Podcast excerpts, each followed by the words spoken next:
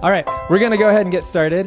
What's in a name? This is part two of a, a, se- a series just to kind of prep our hearts for the Advent season.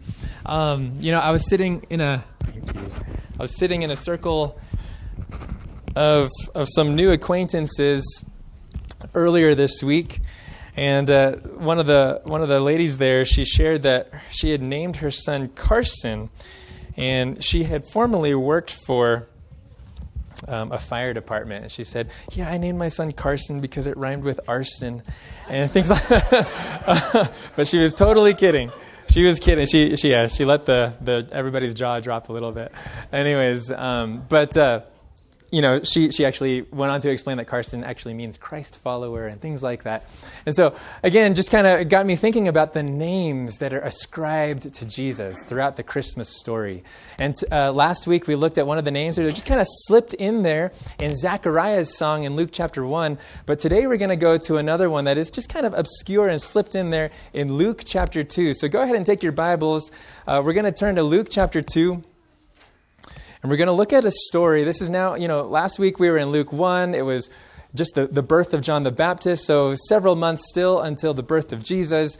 This week we're looking at Luke chapter 2, and so we're kind of bypassing the whole birth story. We're bypassing the shepherds in the field. This is now eight days after Jesus has been born, and Jesus' parents are bringing him to the temple.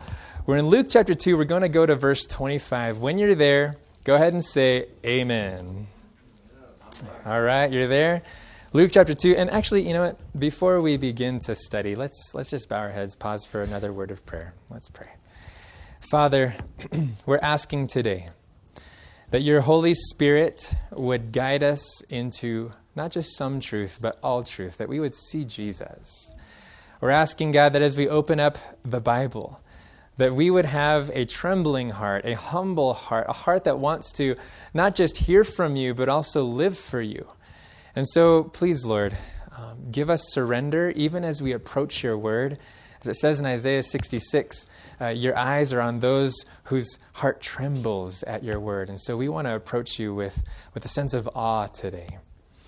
And we're asking God that, you know, whatever I've prepared to share, that your Holy Spirit would take that and translate it into whatever it is that you know our hearts need to hear. We thank you for the living word. In Jesus' saving and precious name, let the family say. Amen. Amen. All right, so here we are. Luke chapter 2. This is all, uh, like I said, several days after Jesus has been born. The parents of Jesus, Joseph and Mary, they take Jesus actually to the temple in Jerusalem there to dedicate him. And in verse 25, they have an encounter with someone whose name is Simeon. Luke introduces us to another another name, and it, it, surrounds the experience of a man named Simeon. The Bible says, I'm reading from the New King James, it says, Behold, there was a man in Jerusalem whose name was Simeon. Simeon, all right? So here's Simeon. By the way, Simeon, his name means God hears, right? God is listening. Kind of a cool thing. But let's just kind of build a character sketch of this man because it's around his story that we see another name for the, the, the babe of Bethlehem whose name was Simeon. And this man was, now my Bible has two descriptors there. It says, This man was just and devout. What does your Bible say for the description for Simeon there? Says, he, was he was a good man, okay? Righteous, yeah, yeah, yeah. So this word just, as it is in the New King James, dikaios from the Greek, this is actually used several times, even in the, the Advent story. It's used in Matthew chapter 1 to describe Joseph, who was a just man, okay? And it's also used in Luke chapter 1 about Elizabeth and Zechariah, who were just. But what's interesting about this description is not, it's not just that he was a good man, not just that he was a righteous man, but that he was just and, New King James says, and devout. It's a u- unique add on, so to speak, to this story, which literally, the word here for devout literally means taking hold of what is good. So it's an action description. All right? It's, it's actually a visual description. Taking hold of what is good, grasping, clinging to what is good. So as, as you're trying to build this idea of what Simeon was like, who he really was, I want us to be re, uh, just kind of solidify this that Simeon valued what God valued. Okay? Simeon was a man who revered the things that God revered. He holds it dear, he cherishes those things that God himself cherishes. So he is one who is devout. He's holding dearly to the things that God holds dear. And what's really interesting is that later on in the story, we'll find that he not just holds dearly the things of God, he actually holds literally God himself, which is a really cool uh, just picture here. And in verse 26, you get this idea that Simeon is also a, a, a, mature man, a seasoned man, an aged man. In verse 26, the Bible says, we'll get back to the rest of 25, don't worry. But in verse 26, the Bible says, and it had been revealed to him by the Holy Spirit that he would not see death before he had seen the Lord's Christ. Okay? So Simeon has been give, given this, uh, this hope in the twilight years of his life, so to speak. You get the idea. There's hints that Simeon is, is older in age. In fact, in verse 29, when he's actually holding the babe, the very first things he says in verse 29 Oh, Lord, now you're letting your servant Depart in peace. He's ready to die. He's ready to die. Depart in peace according to your word, for my eyes have seen your salvation. And we'll continue on in this, but I just kind of want to get a little bit of a picture of who this man is. So we know he's a man who lives in Jerusalem. We know he's hanging around the temple. He's devout. He's, I'm sorry, he's just, and he's also devout, holding dear to the things of God. We also know that he's relatively aged. He's seen a lot of life. But he isn't just watching the clock. You know, he's not just letting time pass. The Bible says that he's waiting and he's anticipating. Now let's go back to verse 25 because it's there that we find this waiting sense of Simeon. And this man was just and devout, the New King James says, waiting for the consolation of Israel, and the Holy Spirit was upon him. You guys know what it's like to wait? Yeah? Maybe when you're getting some Christmas packages out, you're, you're actually relying upon the USPS, not just Amazon and things like that to do it. You're waiting in line for what seems like an eternity to get this postage, and I don't know, whatever. Maybe you're waiting for. I was at Michael's the other day, and just like, man, the line. Anyways, I'm starting to give away my shopping list. I'm sorry, guys. Anyways, uh, but uh, but waiting is not always not always a pleasant experience. Let's just say that, okay? Waiting is not always a positive experience, especially if you're, um, you know, that child that needs discipline and you're waiting for the verdict, you know, or you're sitting in the principal's office and you're waiting for what the word is, you know, that kind of thing. But in here, when, when the Bible uses this word waiting, you know, the Bible has other words for waiting that are more of that kind of fear and trembling sense. But this is a waiting that is eager. This is a kind of waiting that is longing. Okay, the word um, I think do I ha- I don't have it on the screen, but the word is a combination of two two particular uh, verbal ideas here, and the idea is to welcome. The, the, the root of this word for waiting is to welcome something uh, to, w- to welcome it with open arms, to welcome it with warm reciprocity, to wait actively and expectantly, um, to, to wait for something with a readiness and willingness to give and receive. It's, a, it's an expectancy, okay? In fact, what's really interesting is that in, in Titus chapter 2, maybe this f- verse is familiar to you. Titus chapter 2, verse 13 uses this same idea. And I love this. It says, looking for the blessed hope and glorious appearing of our great God and Savior Jesus Christ. Okay, so inasmuch as you are looking for the return of Jesus, that's the kind of waiting. Okay, that's the kind of expectancy and anticipation that we're talking about here. Simeon is waiting. He is eagerly looking for something. And what's really cool is that another use of this same word is later on in Luke chapter 15. Maybe you remember when uh, Jesus is eating with the tax collectors and sinners, and um, the, the local religious leaders, the Pharisees and scribes, they say, This man receiveth sinners. Right? It's in Luke chapter 15, verse 2. It's the very same word for waiting and looking for. Receiveth sinners. This man, Jesus, he's waiting for sinners. I love that. Because just as much as you intensely look for the second coming of Jesus, Jesus is looking for someone to turn to him.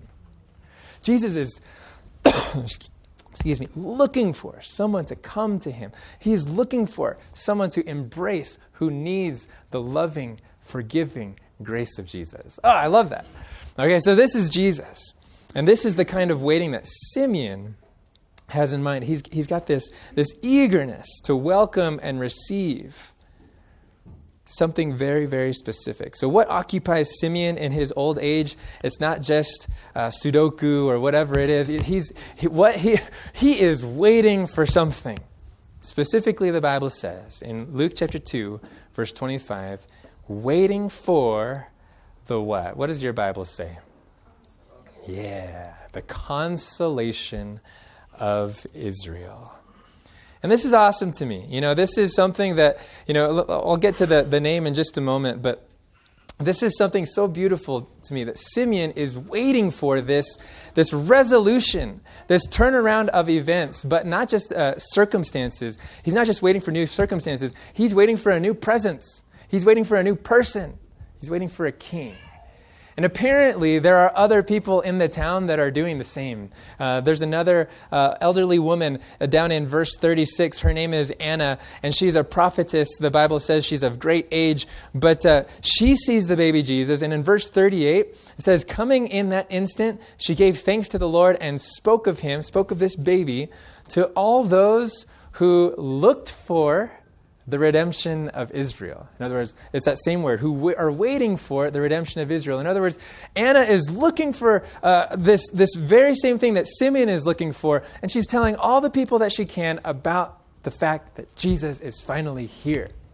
The, the thing that troubles me is that the subtle implication is that not everybody was looking.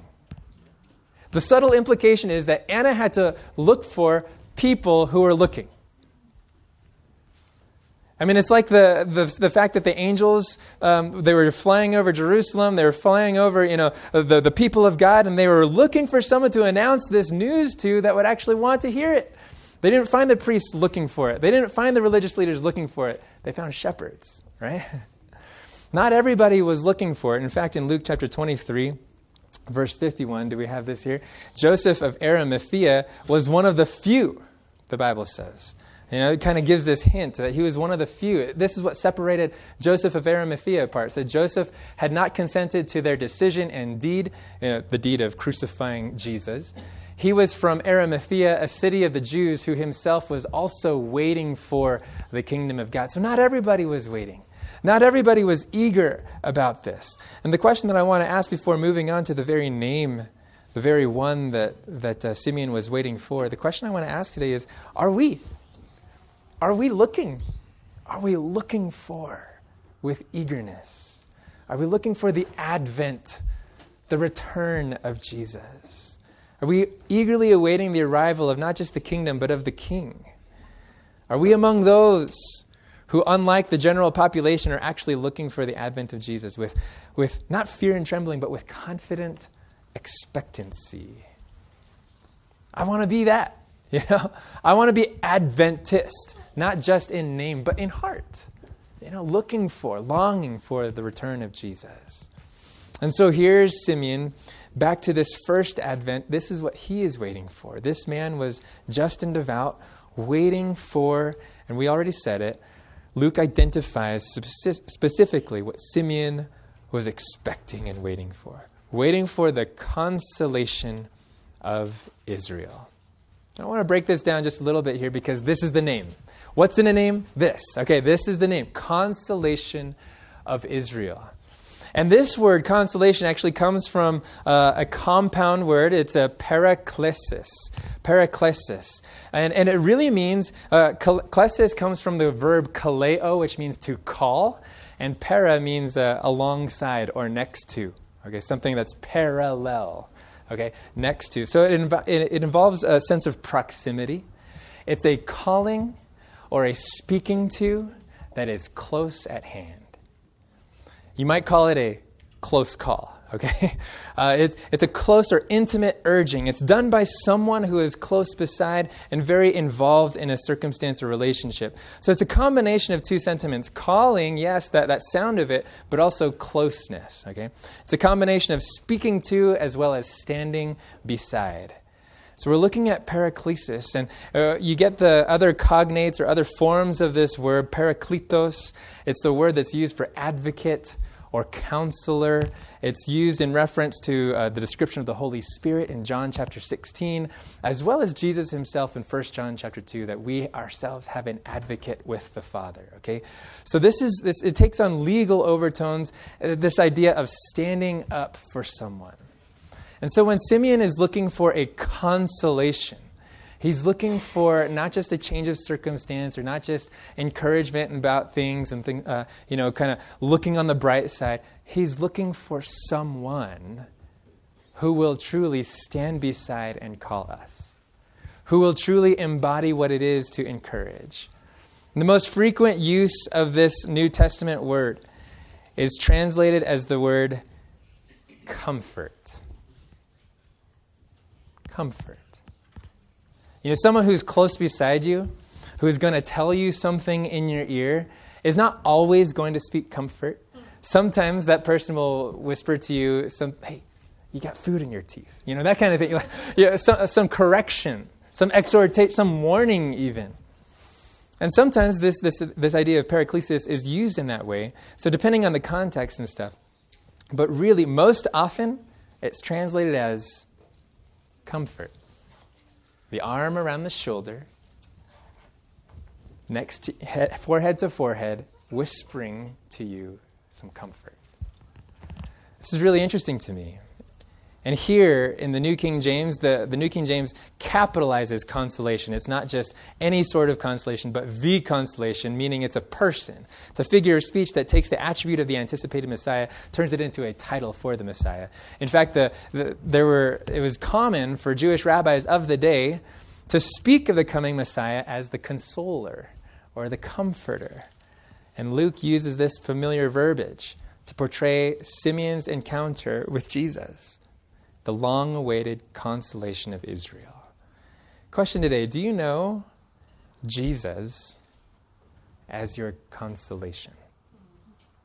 I think the Apostle Paul, you were reading earlier from 2 Corinthians chapter 12, you know, Paul was someone who knew a lot of discomfort, right? In fact, it's in his writings that this word paraklesis is used most often as comfort. And in 2 Corinthians chapter 1, Actually, I, I, don't have it there. Man. Second Corinthians chapter, let's turn there. Can you just keep a bookmark here in Luke chapter 2? Go to Second Corinthians. Second Corinthians chapter 1. This is beautiful. A beautiful description of God. And I wonder if we know the same. Because Paul knew Jesus. Paul knew Jesus as his comfort. Second Corinthians chapter 1 in verse 3. When you're there, say, I found it.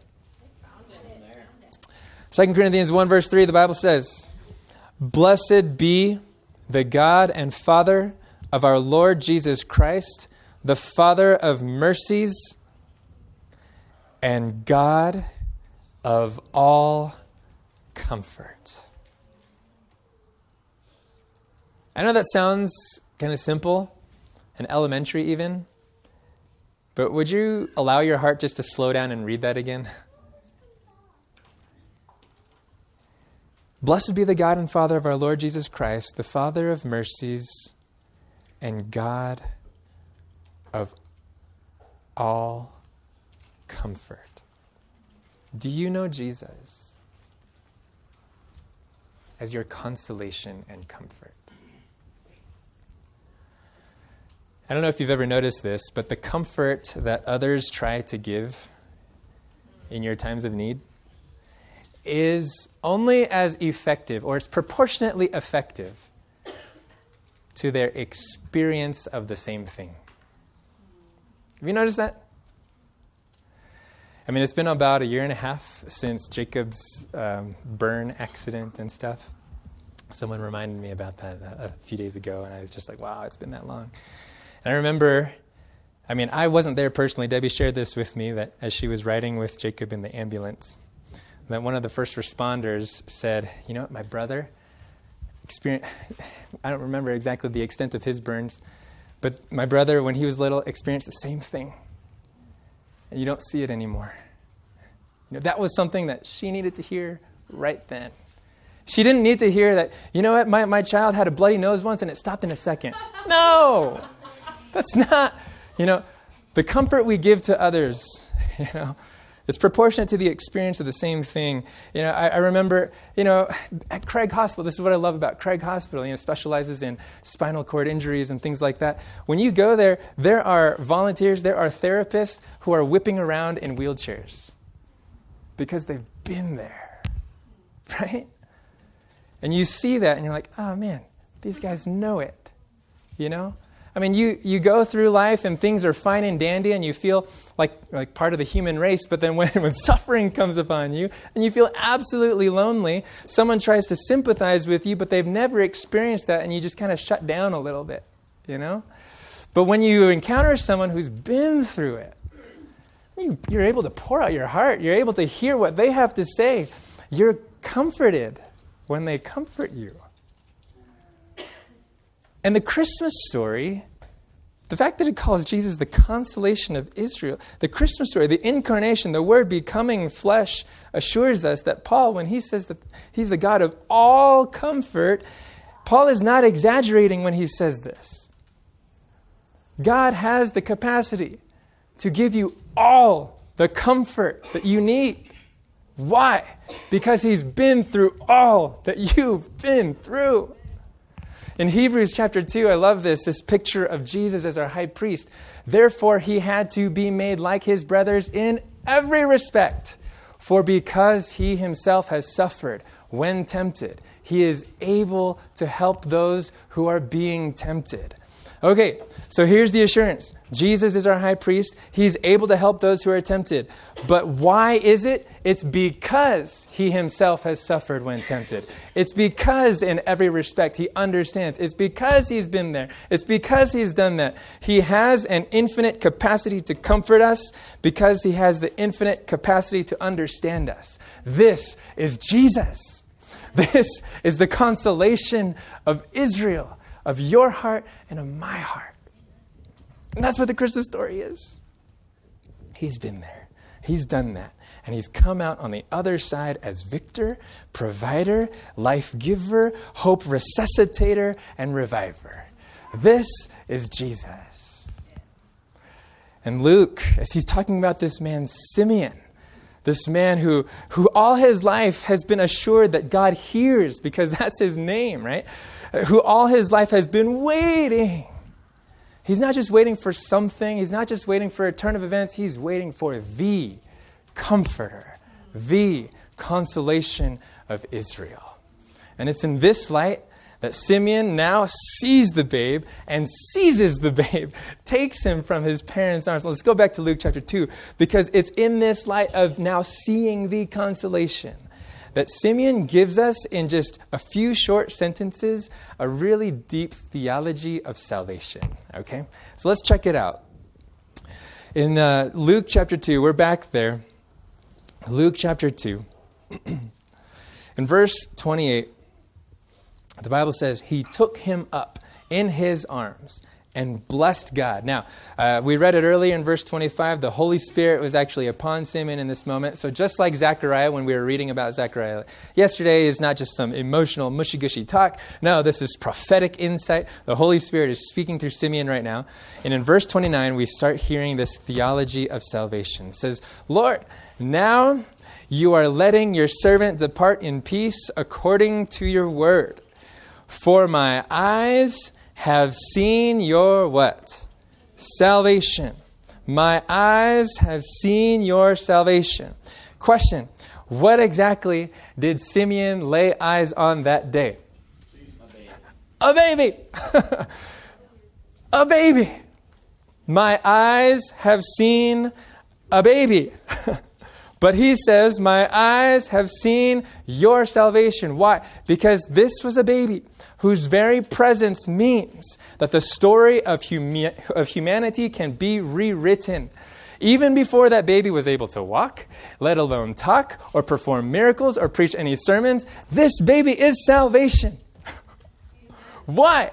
Because salvation is not a forensic or theological concept. Salvation is a person, and his name is Jesus. Salvation isn't a concept, it's a person. Salvation isn't mere, merely an accomplishment or an experience, although those things are true of it. Salvation is God Himself, God's very presence. So Simeon says, My eyes have seen your salvation. Point number one of his theology of salvation salvation is a person. Okay?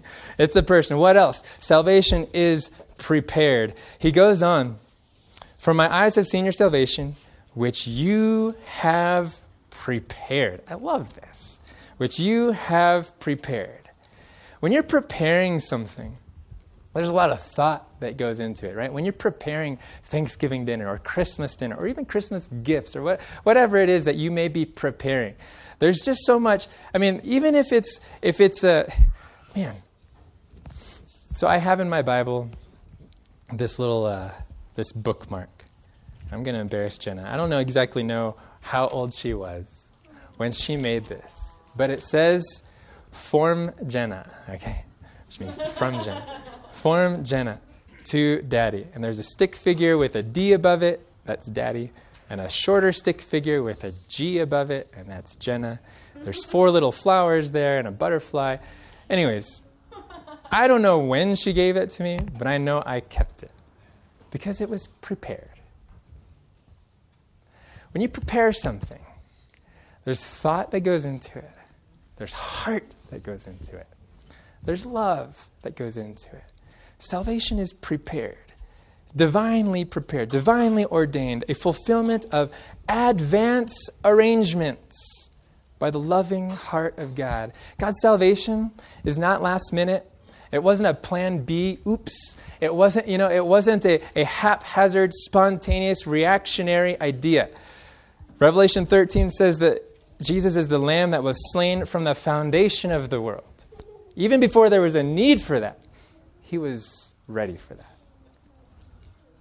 Simeon is someone who doubtless has the Old Testament messianic prophecies in view. Maybe he even has the time prophecies of Daniel chapter 9 memorized. I don't know. But he knows that it's time. He knows that what he's waiting for is a come it's time. Okay. He knows this. That's why he's been waiting with eagerness not with exasperation. Sometimes we wait, and it's like, come on already, you know? No, no, but, but Simeon's different. He's waiting because he knows that God is prepared. That he's not just kind of you know, sitting on his hands or wondering if it's the right time. No, God is prepared. Salvation is prepared.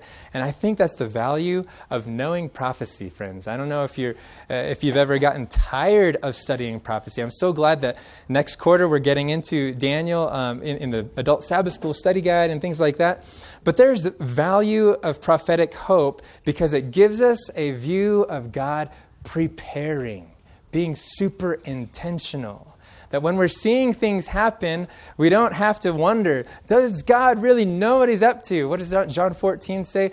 I told you these things in advance so that when they happen, you may believe. Right? The view of prophecy, having the prophetic word in mind, a prophetic hope, gives us a view of God who is preparing. So then we can wait with confidence and not complaining. So then we can wait and trust that God is not slack concerning his promise. Salvation is a person, and salvation is prepared. But what else? Uh, Simeon has some deep stuff for us in just a few phrases. For my eyes have seen your salvation, which you have prepared before the face of all peoples. I love that. So salvation is for all peoples. The, the rest of verse 32, a light to bring revelation to the Gentiles. Okay, so now he's getting specific about what all peoples. It's not just you guys, right? you know, for, for a Jewish audience that may be hearing this, no, salvation is not just for this particular group. I don't know. This is beautiful to me because no one is left out of this gift. If you've ever had, um, this is a dynamic that, that maybe you've seen when you've given one gift to one child, and it's just such a cool gift that the other children just feel, how come I didn't? What? I don't, You know, so unfair. You know, that kind of phrase. Anyways, there's a tendency to assume that a gift given to one means no gift to another. There's that, it's a subtle tendency. Maybe you see that in different uh, circumstances or, or, or arenas of life. But here, there are no limits. No one is left out.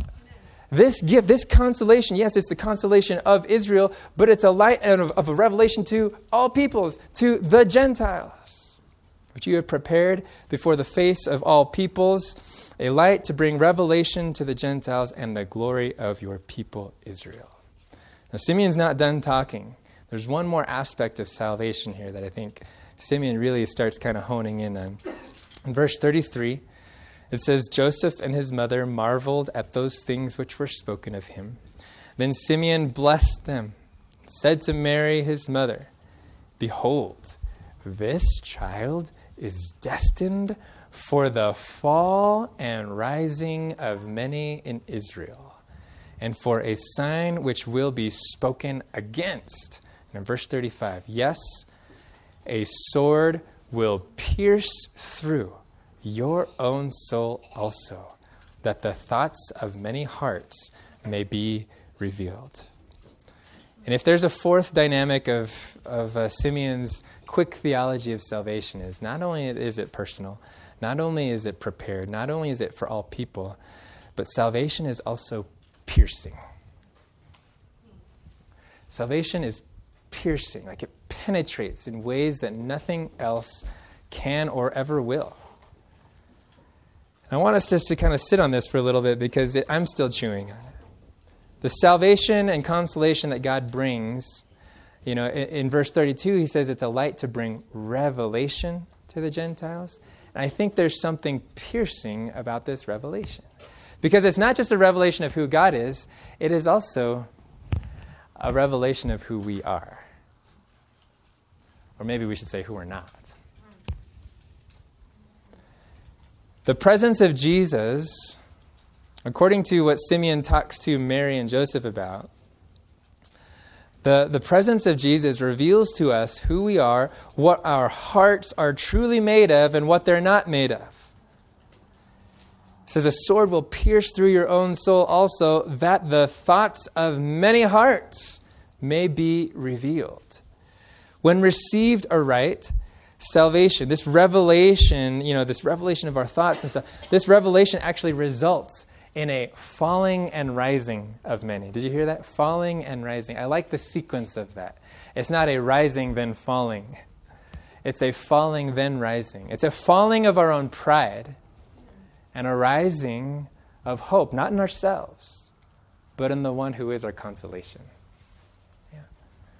When received aright, this revelation results in a falling of our own pride and self glory, and a rising of hope and faith, not in ourselves, but in Him alone. And I think at times we neglect this dynamic of salvation. And I don't know if this has ever been your experience, where you receive salvation as a gift uh, something to accept and consume without taking into account the cost. I don't know if that's the right way to put it. The cost simply being that in order to receive, I must let go. Yeah? In order to have the rising, there must first be a falling.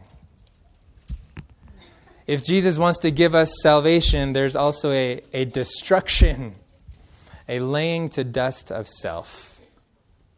And this, I think, is something that can pierce us.